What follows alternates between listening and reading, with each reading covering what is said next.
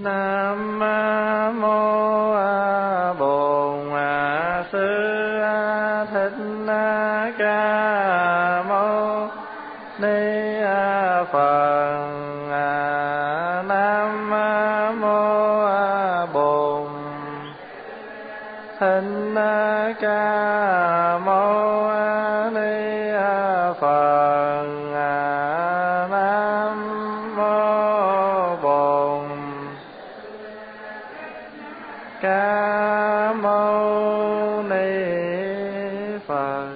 chúng à, tối hôm nay pháp hòa xin à, đọc cho đại chúng nghe và chúng ta cùng à, tìm hiểu bài kinh ở trong trung bộ có cái kinh tên là sư tử hống. Tử hống tức là tiếng kêu, tiếng rống của con sư tử. Thì cái kinh này rất là dài, thì cũng như thường lệ là pháp hòa tóm lược thôi. Thì ở trong kinh tạng Bali thì bài kinh nào cũng lặp đi lặp lại, lặp đi lặp lại rất là nhiều cho nên pháp hòa tóm lược à, những cái đoạn ý chính thì chúng ta cùng à, học. Tôi nghe như vậy một thời thế tôn trú tại tỳ xá ly ở phía ngoài thành trong một khu rừng phía tây. Lúc bấy giờ sanakata thuộc bộ lạc Lichavi vừa mới từ bỏ giáo đoàn tức là tách rời ra ra ngoài đời trở lại. Vị này đi ra khỏi chúng hội rồi, bây giờ trở ngược lại mắng đức phật. Tức là ngày xưa tu với phật, xuất gia với phật, bây giờ ra đời không theo nữa, thì quay ngược lại mắng đức phật. Giờ đây là những lời của người mắng nè.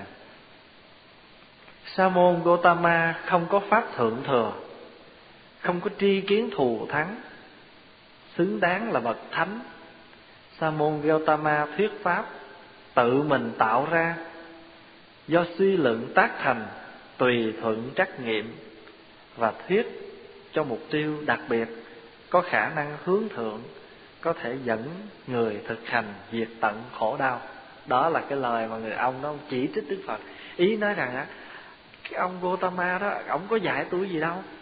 Ờ, chẳng qua là do ông tự ông kinh nghiệm một vài cách sống rồi ông dạy sống để mà diệt tận khổ đau vậy thôi, chứ tôi thấy có gì đặc biệt để mà gọi ổng là một cái người mà à, một vị phật, một vị thánh đâu à.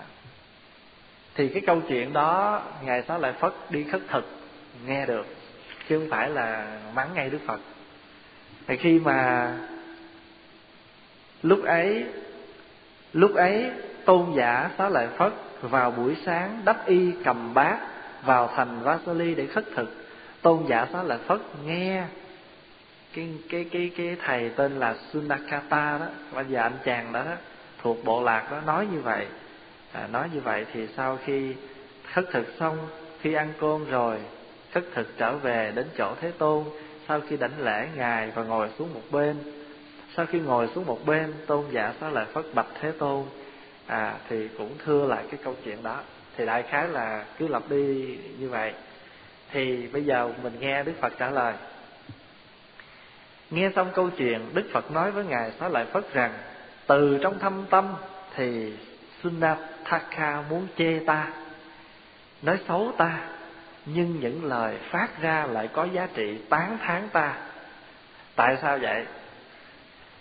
Ở trong lòng á, thì muốn chê bai đức phật nhưng mà những cái lời ông nói ra là toàn những lời khen, vô tình, chê, nhưng mà lại khen đức phật. Tại sao vậy?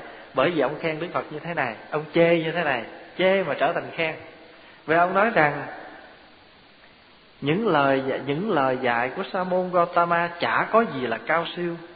Những lời dạy ấy chẳng qua là do kinh nghiệm hoặc là suy tư cá nhân mà thôi mục tiêu của sa môn gotama đề ra là sự thực tập các giáo pháp để diệt tận khổ đau. Chê, và nói vậy đó. Như vậy thì quý vị thấy chê trở thành gì? Trở thành khen. Bởi vì đức phật dạy lâu nay, cái giáo pháp của phật, không có giáo pháp nào mà không để diệt tận, diệt cái khổ hết. Mình tu để làm gì? Tu để hết khổ. Phải không? Thí dụ như bây giờ quý vị nào bằng nghèo quá mà phải tập cái hạnh bố thí là để trừ cái bệnh gì trừ cái khổ gì? Cái khổ nghèo. Người nào mà thường hay mà à, quán à, từ bi thì cũng chẳng qua là để trị cái bệnh của sân hận trị cái khổ của giận hờn. Thì như vậy thì chúng ta tụng kinh chúng ta ngồi thiền chúng ta niệm phật chúng ta tu tất cả các pháp môn để làm gì? Mục đích chẳng qua là để dứt cái khổ. Thì ông thầy này á ổng chê phật nói gì đâu chả có gì hay ho toàn là mấy cái pháp để dứt khổ không à. Biết tại sao nói vậy không? Bởi vì ông muốn có thần thông. Ông muốn tu có thần thông. Chứ còn mà cái kiểu mà đi từ từ ăn cơm từ từ à, tối ngày vô đây rồi cũng nhiêu đó thì ông thấy chán quá. Phải làm sao mà quýt một cái thì cái cửa đằng này nó mở ra. Phải không? À, vèo một cái là tự nhiên mấy cái tội cụ đấy văng vô trong góc đó nó, nó, nó, nó xếp hàng hết không cần phải lấy tay mà phải bỏ ra. Ông mong muốn như vậy đó ông muốn có cái thần thông đó. Chứ còn mấy cái chuyện mà ăn cơm à, sắp tọa cụ rồi trải gối ngồi thiền mấy cái chuyện lặt vặt đó ông không thích làm. À, cái thầy cái anh chàng tên là cái anh chàng tên là Sanata à, Sanasaka muốn như vậy đó anh muốn có thần thông. Lý do là Sunatata muốn tìm muốn nhìn thấy những sự thần khải những thần thông biến hóa của Đức Phật. Nhưng trong lúc sống với giáo đoàn ngạ, à, Sunakatha chỉ được truyền dạy những phương pháp như là chánh niệm an lạc tự thân. Nhưng có lẽ ý ý thức không ý thức được tầm mức quan trọng của sự thực tập hoặc sự thực tập còn yếu kém không đủ khả năng đưa đến an tịnh trong cuộc sống vì vậy đã trở về với cuộc sống thế tục. Thật ra thì đức phật có thần thông không? Phật có thần thông. Nhưng mà ngài không bao giờ ngài khuyến khích đệ tử của ngài à, tu để được cái thần thông. Bởi vì sao? Bởi vì thần thông là những cái gì mà nó không có thật. Những cái thần thông nó chưa phải là những cái gì đưa cho mình diệt tận được cái khổ đau có một cái à, cái ông thầy đó ông tu ông luyện được thần thông. Thì ông có thần thông rồi thì ông muốn khuyên người bạn của ông cũng tu có thần thông giống ông vậy đó. Cho nên với lại mới nói dụ hết cách để mà để cho người bạn tu theo mình để có thần thông. Thì cái ông này mới hỏi gì chứ tu có thần thông để làm gì? Ông nói thì lúc đó anh muốn đi đâu á, thì anh bay cái một là tới nơi à, anh muốn à, à, đi qua sông đi qua đò gì cũng được. Cái thì người bạn có nói ủa thì ra thần thông chỉ để con nhiêu đó sao? À thì cái câu chuyện đó mà người ta cái câu chuyện muốn kể rằng cái thần thông chính của mình là gì? Mình còn hai chân khỏe để đi hai mắt khỏe để nhìn thấy tai còn khỏe để nghe. À thì đó là thần thông. Chứ có những cái thần thông mà người ta có thể biết được quá khứ vị lai, người ta có thể bay trên trời, người ta có thể đi dưới nước được, hoặc là đi vào trong lửa được. Nhưng mà hết khổ không? Đâu có hết khổ đâu. Có hết khổ. Thí dụ như bây giờ mình nói nè, có nhiều người á, họ ham học để được một cái bằng cấp thôi. Và và có rất nhiều người họ treo rất nhiều cái bằng cấp ở trong nhà. Nhưng mà cái bằng cấp của họ có làm cho họ hết khổ không? Không có hết khổ. Tại vì có đôi khi học bằng cấp nhiều á, thì họ lại càng khổ. Quý vị có nhớ cách đây khoảng một năm năm rưỡi mình có đi một đám tang của một ông bác sĩ không? Đi vô trong đó thấy bằng cấp không? Quá chừng luôn. Đủ thứ bằng cấp bằng cấp toán bằng cấp đủ thứ thời pháp hết. Nhưng mà từ khi mà ông qua đây tới rồi ông khổ hay ông vui? Khổ khổ từ ngày qua cho tới ngày chết. Vì sao? Vì ông học thi vô trở lại không được thất chí. Rồi vợ bỏ con từ ở một mình trong một cái chung cư chung với người ta. À có nhiều người kể lại là khi mà ông đi làm thì thỉnh thoảng á, người ta xa xa ta nghe cái tiếng rên của ông. Trời ơi là trời mà ông rên cái tiếng nghe nó bi thương nó th- thấu nó nó thảm thiết lắm. Mà trong một cái building mà nó lớn á thì người ta tưởng tượng như là một cái tiếng nó vang mà người ta rùng mình. Đi đâu cũng đi bằng đi bộ hoặc đi xe máy. Mà vì cái mặc cảm vì cái sự à, tuổi thân không bao giờ đi xe ké của ai. Dù trời lạnh cỡ nào mà người đó có thân thiết như thế nào mời ông lên xe từ chối dứt khoát là không đi. Không phải là vì ông ấy nhưng mà vì cái cái mặc cảm vì cái tuổi thân. Và trong khi đó những cái người cùng tuổi với ông hoặc là cùng thời với ông đã thành tựu được sự nghiệp. Nhưng mà đối với riêng ông thì ông không có vô được cái trở lại được cái bằng bác sĩ ở ở ở nước ngoài cho nên từ đó ông đau khổ. Như vậy thì quý vị thấy đức phật đức phật cái chủ trương của đức phật là không phải tu để có thần thông. Thí dụ như à, à, mình tu mà mình là thầy nào đó hay một sư cô nào đó mà mình là tới mình đưa cái ly nước á rồi cái cái vị đó mới lâm rong rong cái phun phèo phèo đó cho mình uống nước á cái thì mình nói ông thầy đó tu linh phải không? Còn nếu như trường hợp mà ông thầy đó thường quá thì mình nó không linh. À nhưng mà thật sự ra thì quý vị nên nhớ rằng một khi cái những cái đó đó dù cho có đi nữa chẳng qua chỉ biểu diễn mà không có tạo tác được cái cái gì hết. Vậy cho nên đức phật không có dạy thần thông. À nhưng mà mình tu á, thì tự nhiên mình có thần thông. Pháp Hòa nói ví dụ như là quý vị có tha tâm thông không? Thấy là không nhưng thật sự là có. Tại sao có biết không? Thí dụ như bây giờ mình là một Phật tử Mình đi chùa lâu năm Mình hiểu được kinh Phật Mình nghe Phật, mình nghe giảng Thì rồi hàng ngày mình tiếp xúc rất là nhiều Với những Phật, những bà con Những người quen. Đây Thì quý vị chỉ cần nhìn họ thôi là quý vị biết họ đang vui buồn Như thế nào cũng biết liền. Vậy quý vị có tha tâm thông chưa? Tha tâm thông tức là cái thần thông Mà biết được cái tâm của người đó. Có chứ.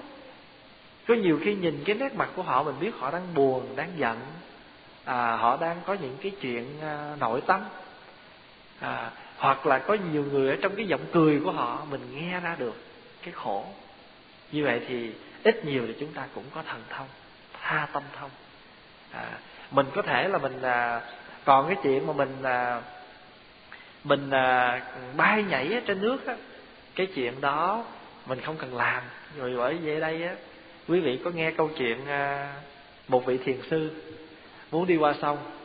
Cái thì ông đạo sĩ kia, ông chỉ cần à, bẻ cái nhánh cây, ông dục xuống sông, cái vèo một cái cái ông qua tới bên sông bên kia. Còn thầy này cứ đứng cả nửa giờ hồ để chờ chờ cái cái cái cái cái ghe đến rồi ông đi xong trả đồng. Xong cái ông ông đạo sĩ ông tới bên kia, ông đứng chờ. Ông chờ, ông ở đây sao anh tu mà dở quá vậy? Tu mà không được như tôi thì vị thiền sư mới trả lời nói vậy chứ xin hỏi đạo huynh à, đạo huynh à, luyện cái phép thần thông mà để bay được trên nước này bao lâu?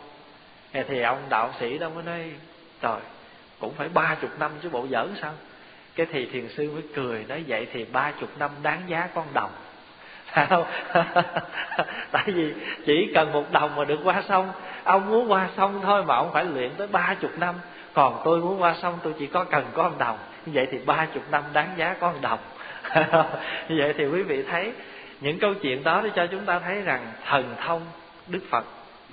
Như ngài một kiền liên đó không? Là người thần thông bậc nhất. Nhưng mà ngài có khỏi cái khổ lúc chết không? Có khỏi đâu. Phải không? Mà ngài chết còn đau khổ hơn là những vị khác nữa. Rồi mẹ của ngài dưới địa ngục, ngài có cứu được không? Cũng đâu cứu được. Đó như vậy thì đức phật cái chủ trương đức phật là tu như thế nào hành như thế nào để chúng ta hết khổ. Tại vì có thần thông chưa chắc là hết khổ. Có nhiều khi á, chúng ta có thần thông biết được quá khứ vị lai mà đôi khi cái đó trở thành cái khổ.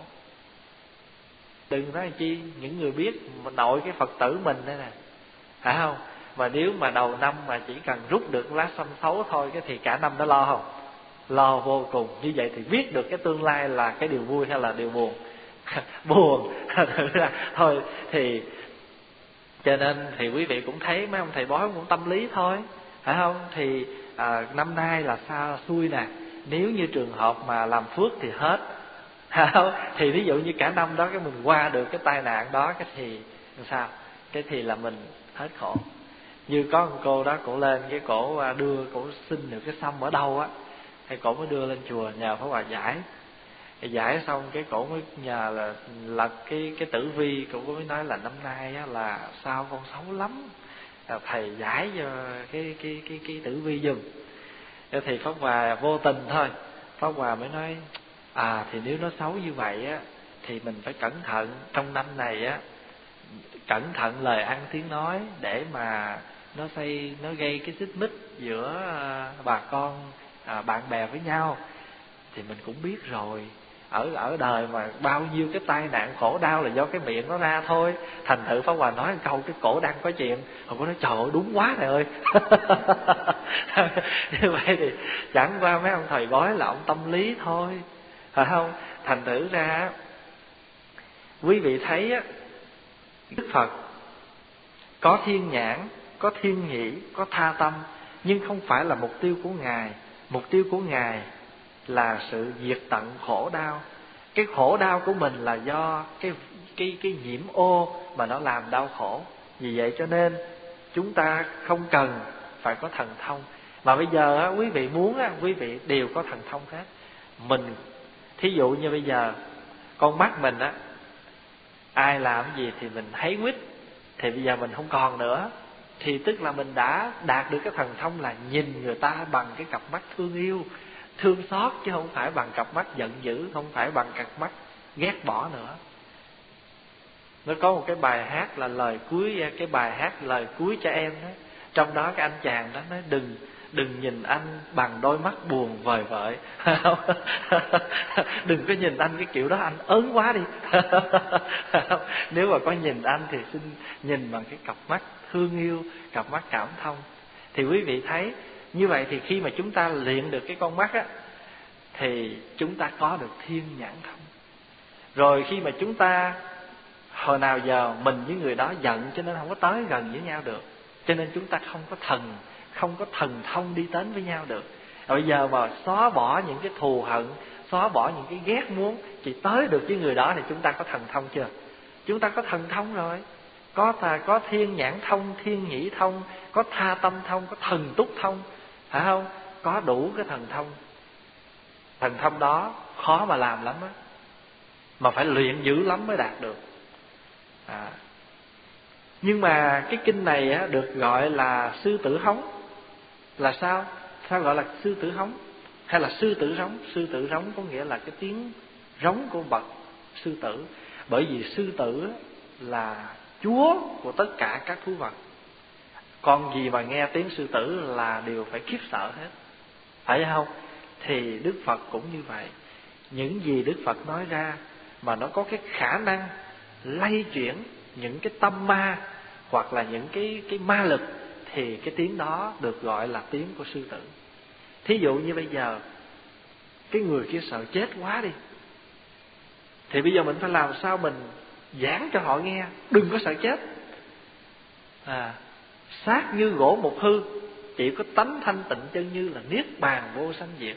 Tại vì phật đã dạy rồi, muôn pháp không thường còn, người sanh ác có diệt. Sanh tử như thủy triều, diệt tận chân phúc hiện. Thác bền, sống không bền, người đời ai cũng chết. Chết mục tiêu cuộc đời. Mà ví dụ mình đem được, mình giống cái tiếng chuông đó để cho họ đừng có đừng có sợ chết nữa thì đó là tiếng rống của sư tử. À, chẳng hạn như có nhiều người họ họ họ họ họ họ sống mà họ hơn thua họ tranh giành lắm. Nhưng mà quý vị biết không? Chỉ cần họ đi dự một cái đám tang thôi. À họ thấy cái đám tang xong rồi cái về cái tự nhiên họ hiền bớt. Thì cái đám tang đó là gì? Là tiếng rống của sư tử. Ở đời nó có nhiều cái cái chuyện lạ lùng lắm. Nhiều cái chuyện lạ lắm có nhiều người á họ không bao giờ mà họ nghĩ tới chuyện tu hành hết. Nhưng mà bất giác có một cái gì xảy đến với họ là tự nhiên từ đó tới sau nó chuyển hóa con người họ như thường.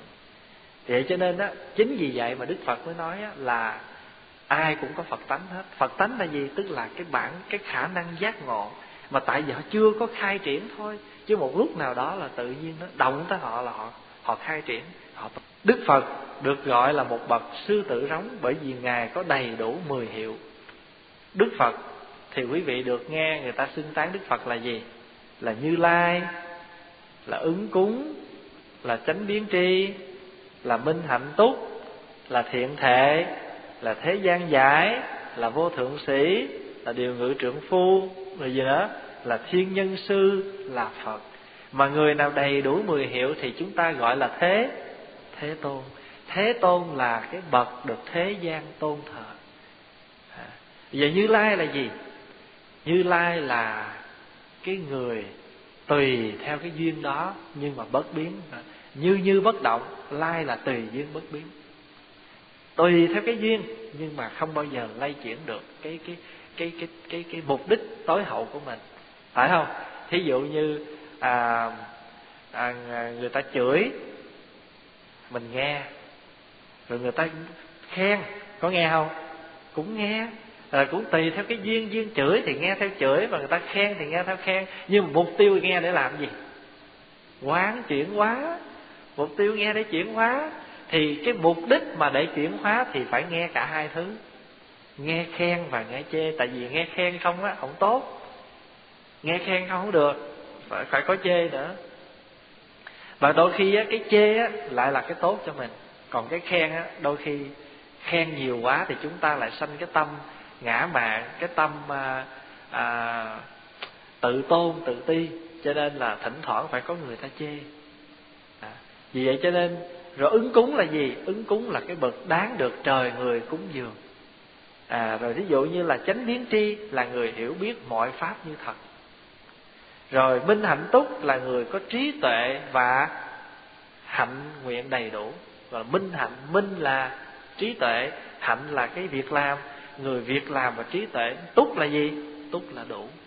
Minh hạnh túc là người có đầy đủ trí tuệ và hạnh nguyện. Và phước trí đó hiện thể là người khéo vượt qua niết bàn. Qua đến niết bàn rồi, nhưng mà vẫn độ chúng sanh. Phải không? Đã an trụ trong cảnh giới niết bàn rồi, nhưng mà khéo lắm. Phật rất là khéo, tùy theo bệnh mà cho thuốc. Phải không? À là thuốc nghe như kinh dược sư đó à nhẫn nhục nhu hòa là thuốc, chánh tính tam bảo là thuốc siêng tu phước huệ là thuốc, sáu ba la mật là thuốc, ăn no cam lộ là thuốc, ham cầu pháp vị là thuốc, tu chân dưỡng khí là thuốc, phản bổn hoàng nguyên là thuốc, có lỗi đổi được là thuốc, tại vì có nhiều người họ tự buồn khổ, nghĩ rằng cái tội của mình là không bao giờ dám tới chùa nữa. Có mặc cảm, có nhiều người không bao giờ họ tới chùa. Thì có anh chàng đó, ảnh người tây phương anh đi tới chùa rồi thời gian sau này không biết anh làm cái gì đó anh không tới chùa. Thì bữa nọ à, pháp hòa gặp ảnh ngồi ngoài sân chùa. Thì pháp hòa mới lại hỏi ảnh tại sao anh không có tới chùa. Thì ảnh nói là ảnh rất là xấu hổ khi mà ảnh phải đối diện với thầy. À, đối diện với phật là tại vì ảnh cảm thấy ảnh không có làm được những gì mà thầy đã nhắc ảnh. Ảnh không có làm được những gì phật dạy. Cho nên ảnh thấy ảnh xấu hổ lắm. Nhưng mà đức phật nói cái đó là cái bệnh cái đó không phải là cái cách để chuyển hóa cái đó không phải là cái cách để ăn năn. Ăn năn là phải mạnh dạng chấp nhận những cái lỗi mình đã làm rồi sửa. Cho nên có lỗi mà đổi được là tốt. Đó. sám hối như vậy thì các vị tịnh danh sao? À, à, thường hay ca ngợi cái hạnh sám hối đó. À, tịnh danh à, các vị tịnh danh mà khen chuộng đó. À, trong cái hồi nãy sáng dược sư mình cũng nói nói. Có lỗi đổi được là thuốc cho nên, bây giờ người có mặc cảm thì đức phật cho phương pháp có lỗi. Và đức phật cho cái, cho một cái cái cái cái thuốc thứ hai là gì? Ở đời có hai người, hai hạng người được quý. Quý là chỗ nào? Người thứ nhất là không bao giờ lỗi. Người thứ hai là có lỗi mà biết sửa. Mà theo pháp hòa đó, những người nào mà đã từng, những người không khổ và những người đã từng có khổ nhưng mà pháp hòa thấy rằng cái người đã từng khổ đã từng vấp ngã thì người đó đôi khi hay hơn cái người chưa bao giờ khổ. Tại sao vậy? Tại vì té mà đứng dậy đứng dậy được á thì người đó có đầy đủ kinh nghiệm của cái đau đớn của cái sự té. Mới hiểu ý không? À cái người nào mà té rồi mà biết đứng dậy thì người đó có lẽ là phải hay hơn cái người à, chưa bao giờ té. Tại kinh nghiệm rồi cho nên cái người té được rồi là đi đứng cẩn thận hơn nữa cho nên thấy quý bác không? À, như hạn như bác trúc hoàng nó cách đây à, mấy năm mà một bữa nọ đi tụng giới mới bước ra khỏi cửa ấp bạc cái té cái rầm cái gãy tay gãy chân gì đó nằm nhà mấy tháng không đi chùa. Phải không? Từ đó tới sau là cẩn thận lắm. Đi đứng rất là cẩn thận. À rồi bữa nọ đi à, đi chùa đi lơn tơn xách cái bốt coi quay phong lẫm liệt lắm bị anh da đỏ giật bây giờ tới hồi anh về anh mở cái bóp ra có gì trong đâu có cái áo tràng không à? Vậy cho nên từ đó tới sau là có cái áo tràng thì đừng bỏ vô cái vỏ quay phong lẫm liệt. Khổ. Không như vậy thì có những cái gì nó xảy ra rồi thì mình mới kinh nghiệm nhiều hơn nữa. Và quý vị mới thấy á, có đôi khi á, có những cái khổ có những cái cái mục đích mà mình nói ra có nhiều người họ nói ra không phải để với cái mục đích kia nhưng mà vô tình họ đã tạo tác được cái cái cái uy tín. Rồi Pháp Hòa kể quý vị nghe cái chuyện à, rất là là là là à, lạ mà không có cái chủ đích để làm cái chuyện đó. Thì chủ nhật thứ bảy vừa rồi là cái lễ mình à, cúng đó thì tự nhiên thì cái máy nóng cái máy nước nóng cái chùa nó hư đi. Nó hư thì à, bây giờ mình đợi tới thứ hai, mình kêu sửa đó, thì cũng được vậy. Nhưng mà nghe cái mùi gas nhiều, cho nên mình sợ nó nguy hiểm. Cho nên phải kêu liền những cái anh mà sửa cấp tốc đó, anh tên sửa thì ảnh tính mình á, một giờ như vậy là chín chục đồng. À một giờ như vậy là chín chục đồng mà ảnh tới, ảnh thay toàn bộ luôn. Ảnh thay cả một cái hệ, cái cái boiler, ảnh thay cái cái cái sợi dây tùm lum trong đó. Thì phó Hòa nghĩ là cái bill mà ảnh về đây đó thì chắc là không dưới một ngàn. Thì thường thường á Pháp Hòa có cái cách mà để mà hàng ngày mình tu đó bằng cách nào quý biết không? Mỗi một ngày á là những gì xảy ra trong cuộc sống mình á mình lấy cái đó làm một công án. Một công án cho cái một ngày thực tập của mình. Thì à, khi mà cái cái trường hợp nó xảy ra như vậy đó thì pháp hòa mới thấy rằng á đó là một công án. Công án như thế nào? Nếu bình thường mình biết nó hơi hư á, thì phải lo mà sửa đi. Mình biết nó có vấn đề thì phải lo mà sửa. Còn mà hà tiện, hà tặng á, tới hồi nó tốn nó tốn gấp mấy? Có lẽ nó tốn gấp đôi, gấp ba chứ nó không tốn như thường. Như vậy thì quý vị thấy không? Tự một cái chuyện nhỏ trong chùa như vậy thì tự nhiên chúng ta được học một bài học rồi. Như vậy thì Phật pháp có bất ly, có ly thế gian không? À như vậy thì Đức Phật đã tuyên bố một câu là Phật pháp bất ly thế gian giác. Phật pháp không bao giờ rời khỏi thế gian mà có được. Chính ở trong thế gian mà có được Phật pháp.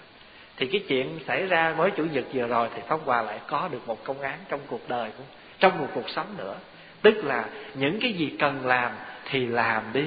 Chứ còn đợi tới lúc nó nghĩa là nước tới chân á à, tới ngực á mà nhảy thì có lẽ không có kịp.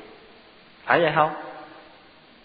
Cho nên nó nhiều khi á có nhiều bữa nó mệt khủng khiếp lắm. Là mình nằm mình muốn nghỉ ngơi nhưng mà khi một cái gì nó ập đến á mình biết là cái công việc đó cần phải làm càng sớm càng tốt.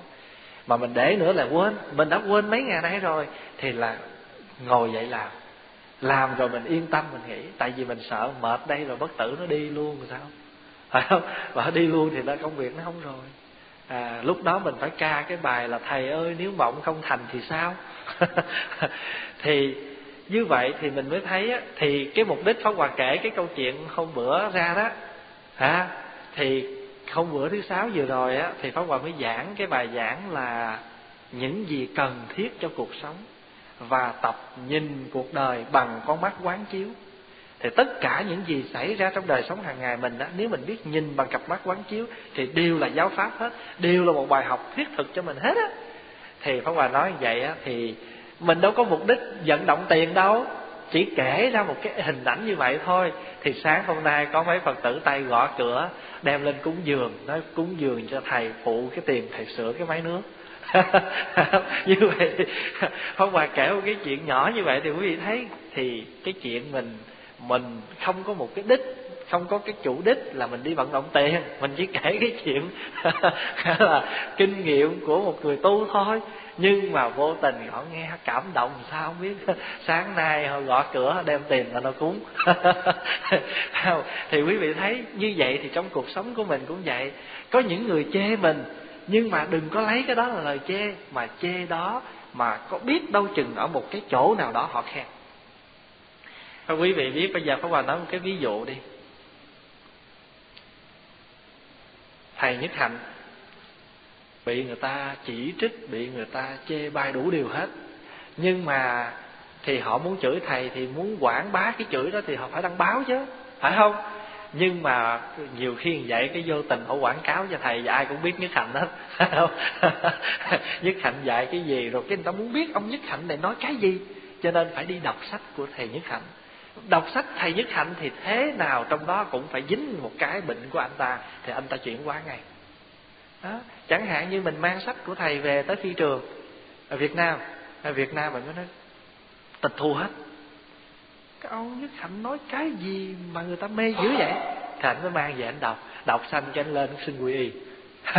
Thì quý vị thấy á, có nhiều cái có nhiều khi á mình mất cái đó nhưng không mất đâu.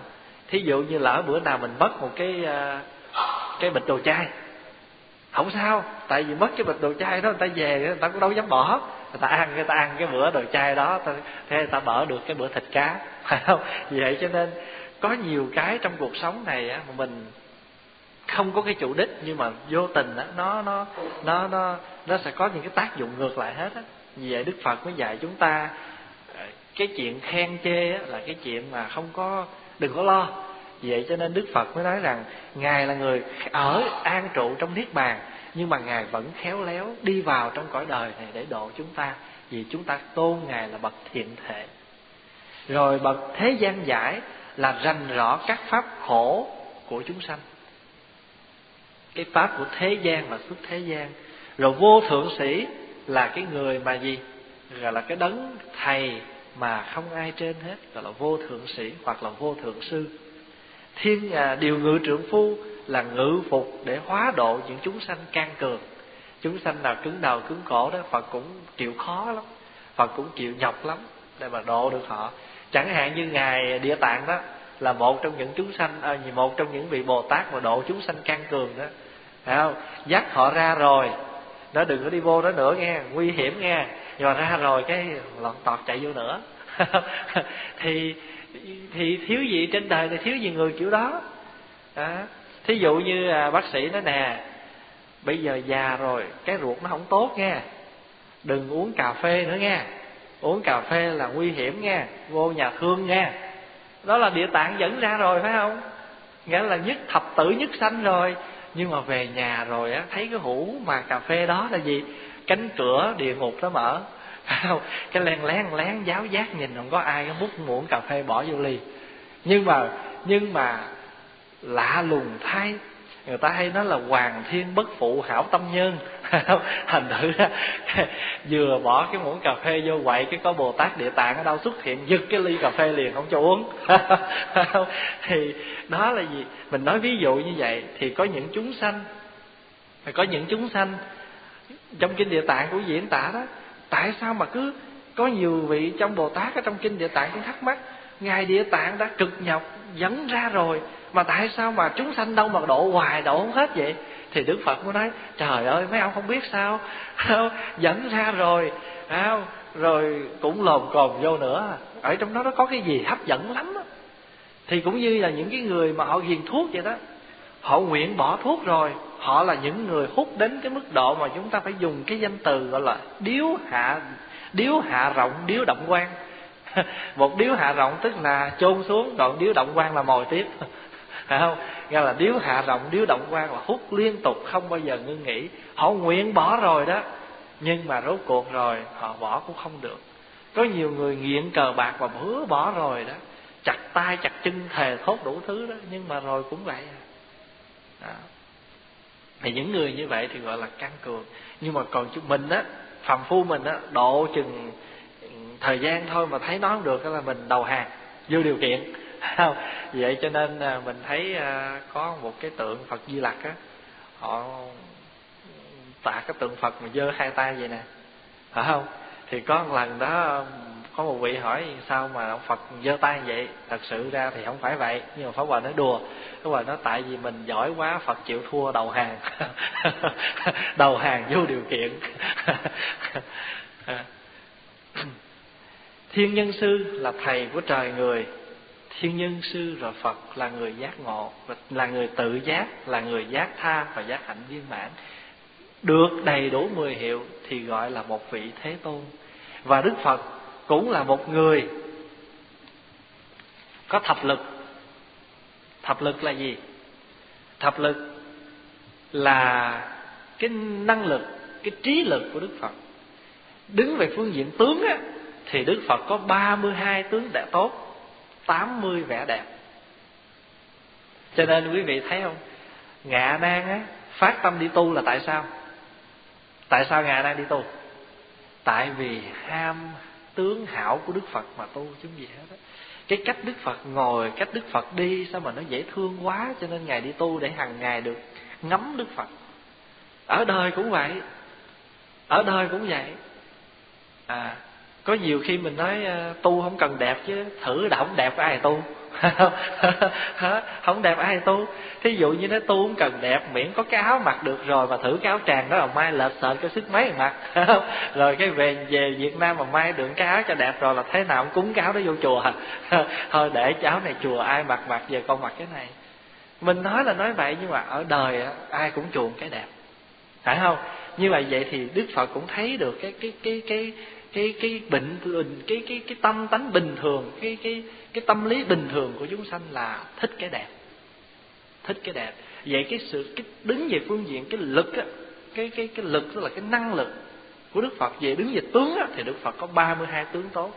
Tại vì có những chúng sanh đi vào cái cửa đạo bằng cái hình thức, hình tướng. Và có những chúng sanh đi vào cửa đạo bằng cái gì? Bằng cái trí tuệ, bằng cái hiểu biết và có nhiều người đi đến đạo phật bằng cái hình tướng. Nhưng mà nhiều khi cái hình tướng đó đó, hình tướng đó đó là cái gì mà họ kháng khích với đạo. Chẳng hạn như, có nhiều vị thầy, nhiều vị sư cô đi đến cái cửa đạo không phải vì hiểu biết, bảy tám tuổi biết cái gì gọi là khổ, là không, là vô thường, vô ngã, biết không? Chắc là không biết. Nhưng mà đến với đạo bằng cái gì?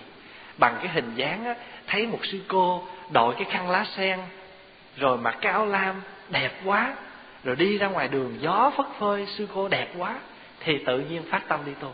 Đi tu để được đội cái khăn lá sen cái khăn mà mấy sư cô đội đó cái khăn đó gọi là khăn lá sen tại vì cái hình dáng nó giống như cái lá sen vậy đó. Đó, đó rồi có nhiều vị á, là đi đến cửa đạo tu xuất gia cho tới giờ phút này bảy mươi mấy tám mươi tuổi mà hỏi ra thì hồi xưa hòa thượng đi tu tại sao hòa thượng tu? Nó tại vì bà ngoại dẫn đi chùa khoái ăn chè đậu trắng. Đó. chỉ vì chén chè đậu trắng mà đi vô chùa tu. Vậy thì có nhiều người đến với đạo bằng mỗi một cái cái cái hình thức khác nhau bằng một cái hình tướng. Thí dụ như à, mình đi đến một cái à, cái chùa nào đó mà tự nhiên thầy đó tướng tá nhìn cũng dễ coi nói chuyện cũng dễ nghe thì tự nhiên ít nhiều cũng phải có một chút cảm mến. Chứ ông thầy đó mà ông đẹp cỡ nào mà ông nói chuyện nghe khó nghe thì tự nhiên cũng hơi hơi, hơi nản nản. Đó cái chuyện đó chuyện đương nhiên cho nên nói thì nói vậy nhưng mà ai phần lớn đi đến cũng bằng một cái hình thức mình hình tướng. Vậy thì đức phật nói về hình tướng thì đức phật có 32 tướng tốt 80 vẻ đẹp. Nhưng mà nói về cái trí thì đức phật có 10 trí. Bây giờ 10 trí đó là gì? Thứ nhất là Phật biết hết tất cả các nhân duyên quả báo. Cái đó gọi là thị xứ, phi xứ trí. Tức là cái trí mà biết khi nào, biết tất cả những nhân duyên quả báo của tất cả. Và thứ hai là gì? Phật biết được nhân quả ba đời của chúng sanh cái đó gọi là tam thế nhân quả. Thứ thứ ba là Phật. Biết được chư thiên cảnh giới giải thoát tam muội là, tức là biết những cái chánh định nào đưa đến giải thoát của chư thiên. Đó là chư thiên tu ở những cái bất định nào để được đưa tới từng cảnh giới. Thứ tư là phật biết được tâm tánh của chúng sanh. Phật biết được tâm tánh của chúng sanh. Chẳng hạn như đức phật dược sư đó, biết tâm tánh chúng sanh không? Biết lắm. Biết chúng sanh sao? Thích có quan chức, thích có con trai, thích cái con gái, thích thân tướng đẹp, phải không? À cho nên đức phật diệu sư mới tùy theo cái nguyện đó và đức phật nói là sao? Đức phật nói nếu người nào muốn thoát bệnh khổ, muốn thoát những cái, muốn có thân tướng trang nghiêm thì muốn có được thân tướng à, đẹp thì hãy trang nghiêm đúng cách, quy y và đảnh lễ đức phật dược sư, phải không? Rồi bố thí bố thí tức là xả cái tâm cái tâm gì? Keo kiết bỏng sản đi, rồi giữ giới là giữ cái thân tướng trang nghiêm, đừng sát sinh, trộm cắp, dâm dục, tội lỗi dơ bẩn gì đó, phải không? Thì rồi người nào muốn có quan, có chức thì phải tạo những cái phước báo. Thì chính vì đức phật dược sư hiểu được cái tâm tánh của chúng sanh à còn thích những cái hình ảnh thức đó, cho nên đức phật dược sư tùy theo cái nguyện đó mà độ. Còn đức phật di đà thì làm sao? Cũng tùy theo một số tâm tánh của chúng sanh là chán ghét cõi ta bà muốn cầu sanh về tịnh độ. Phải vậy không? Cho nên người muốn sanh tịnh độ thì người đó phải có cái tâm gọi là không có ít thích cảnh ta bà thì mới về cực lạc được. Còn chúng sanh nào còn thích thế gian muốn trở lại thế gian muốn có thân tướng trang nghiêm đẹp đẽ thì tu với pháp môn nào? Pháp môn phật dược sư. Như vậy thì chư phật á, là biết được tâm tánh của chúng chúng sanh. À quý vị hiểu ý không? Đức phật biết tâm tánh của chúng sanh. Rồi đức phật ta biết, đức phật dược sư cũng biết tâm tánh của chúng sanh hàng ngày là thích ăn, thích nói nè, đủ thứ hết. Cho nên đức phật mới nói rằng, thắp đèn trước mỗi phật dược sư. Tại sao vậy? Bởi vì dược sư là thầy thuốc, mà đèn đây là cái ánh sáng. Ánh sáng này mà nếu nói bằng cái ánh sáng, nói bằng cái tỉnh thức thì lời nói đó có lẽ làm xoa dịu được người đang khổ đau. Quý hiểu không? Vì vậy cho nên thắp đèn trước phật dược sư là vậy đó. Đèn của phật dược sư là ông thầy thuốc. Như hôm trước họ kể đó, thí dụ bây giờ cái người đó muốn khuyên cơ la cơn khuyên can cái gì đó à khuyên can cái gì đó mà không có cách nói, hoặc là nói một câu ra thì không có à, à, không có lợi ích không có tác dụng mà gây cho người ta thêm cái sự à, mâu thuẫn. Cho nên người việt mình hay nói hay nói đùa đó nói cái người nói không nguy hiểm bằng người dịch. Phải không? Đôi khi ta nói một câu đó không có cái ý gì hết á nhưng mà cái anh ngồi kế bên anh diễn giảng. Anh diễn giảng ra anh nói không phải đâu tại chị không biết nghe đó chứ cái ông đó có cái ý này nè cái bà đó có ý này nè thì chúng ta ngồi diễn giảng. Mà diễn giảng như vậy thì vô tình chúng ta đã đem có thuốc nhưng mà thuốc độc, chứ không phải là thuốc để trị bệnh nữa. Hiểu, quý vị hiểu ý không thành thử ra, trong đời sống hàng ngày mình á, cái tâm mình nó có thể tạo ra tất cả các pháp khổ đau hay là vui. Cho nên mỗi một mỗi một cái hình phật dược sư là có ngọn đèn là vậy đó. Ý muốn nói rằng, mang cái giáo pháp này, mang cái to thuốc này để mà so dịu, trị bệnh khổ đau của người thì phải có ánh sáng. Mà ánh sáng đó phải là ánh sáng của phật dược sư là dược sư là thuốc phải mang cho đúng thuốc đúng bệnh. Pháp Hòa nhớ hồi nhỏ đó Lúc mà Pháp Hòa sắp sửa mà qua đây đó Có giấy rồi thì lên nhà của người bạn thân của ông già Pháp Hòa ở chơi Là mấy tháng. Thì cỡ cỡ với nhau Bây giờ mấy đứa nó bên Mỹ á Sắp có vợ đó. Thì lúc đó mấy anh em mà chơi ờ, bắn bi với nhau đó Thì tới giờ trưa rồi mà cũng chưa chịu vô ăn cơm Thì bà má đó bà, bà thằng đó bà tức quá đi Bà đánh đó đánh nó xong cái bà cấm không cho nó chơi rồi gì đó. Cái pháp hòa đứng đó, pháp hòa muốn khuyên, nhưng mà khuyên câu là không phải dược sư rồi. Pháp hòa nói làm sao biết không? Mà mới nói làm sao đây, quên mất tiêu rồi. Mà một câu nói đó của mình mà bà già nó còn đập nó còn hơn nữa. Pháp Hòa nói làm sao đó, mà không biết nữa, mà thay gì nó bị đâm cây thôi, mà Pháp Hòa nói có khuyên mà định ý muốn khuyên bà già đừng đánh nó nữa, mà nói làm sao không biết nữa. Mà có nghĩa là cái thằng này nó còn mê chơi gấp mấy lần như thiếm nghĩ đó, phải không? Thành thử nó bảo quất nó mười cây. Thành thử ra cái người nói nó đôi khi nó không nguy vào cái người dịch không? Cái người dịch là thôi họ gọi là mình gọi là cắt nghĩa đùi gọi là lý lịch trích ngang, là diễn giảng đủ kiểu hết. Thì vậy cho nên, biết cái tâm tánh của chúng sanh. Rồi đức phật có một cái lực gọi là biết được tất cả trình độ hiểu biết của chúng sanh. Tùy theo cái hiểu biết của chúng sanh mà phật đem cái cái cái cái cái giáo pháp phật quá độ. Rồi thứ sáu là phật biết được các cảnh giới của mười phương. Thứ bảy là phật biết được tất cả những cái con đường tu tập của chúng sanh. Thứ tám là phật có cái thiên nhãn vô ngại. Thứ chín là phật biết được cái quá khứ từ túc mạng. Thứ mười là phật dứt tất cả những cái tập khí, gọi là vĩnh đoạn tập khí. Thì đức phật có 10 cái trí lực, tức là cái khả năng, cái trí tuệ mà khả năng, trí tuệ đó để có được những cái này. Vì vậy cho nên đức phật được gọi là một bậc sư tử sống bởi vì ngài có đầy đủ 10 lực. Và ngài cũng có bốn cái cái cái điều không sợ nữa, gọi là tứ vô sở úy, hay gọi là tứ úy. Thì bốn cái điều không sợ này là gì? Thứ nhất là phật không bao giờ vì phật biết tất cả cho nên trên đời cho nên phật không có sợ ai chỉ trích ngài hết vì ngài biết ngài đang làm cái gì. Thí dụ giờ chỉ trích nó ôi ông nó mà chứng ngộ cái gì? Phật cũng không có sợ. À, dù cho người ta nói ngài không chứng ngộ phật cũng không có ngại không có sợ. Đó là điều. Thí dụ như giờ mình đấy à, bây giờ ví dụ như giờ người đó hỏi đi đâu vậy nó tôi lên đó tôi học à, làm bánh cái cái người kia mới nói, ôi, cái bà đó là biết làm cái gì? Thì bây giờ mình nghe vậy cái tự nhiên mình hơi buồn, phải không? Nhưng mà đối với phật, dù có nói phật như vậy thì phật cũng chẳng có sợ sệt gì. Tại vì mình là biết thiệt thì đâu có cần chi phải sợ. Cho nên phật là người có một cái đức tính không có sợ là biết tất cả.